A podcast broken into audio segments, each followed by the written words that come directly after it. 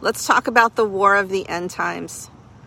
So, Jewish people refer to this war as the war of Gog and Magog. What does that mean? You may have heard the term.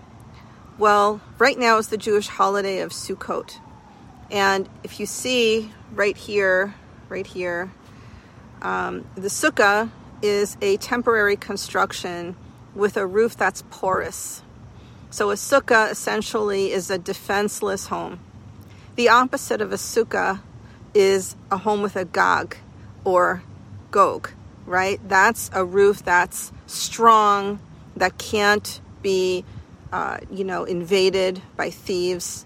So the nature of the war of Gog and Magog is those who believe in God and those who are continually fighting God with more and more advanced weapons.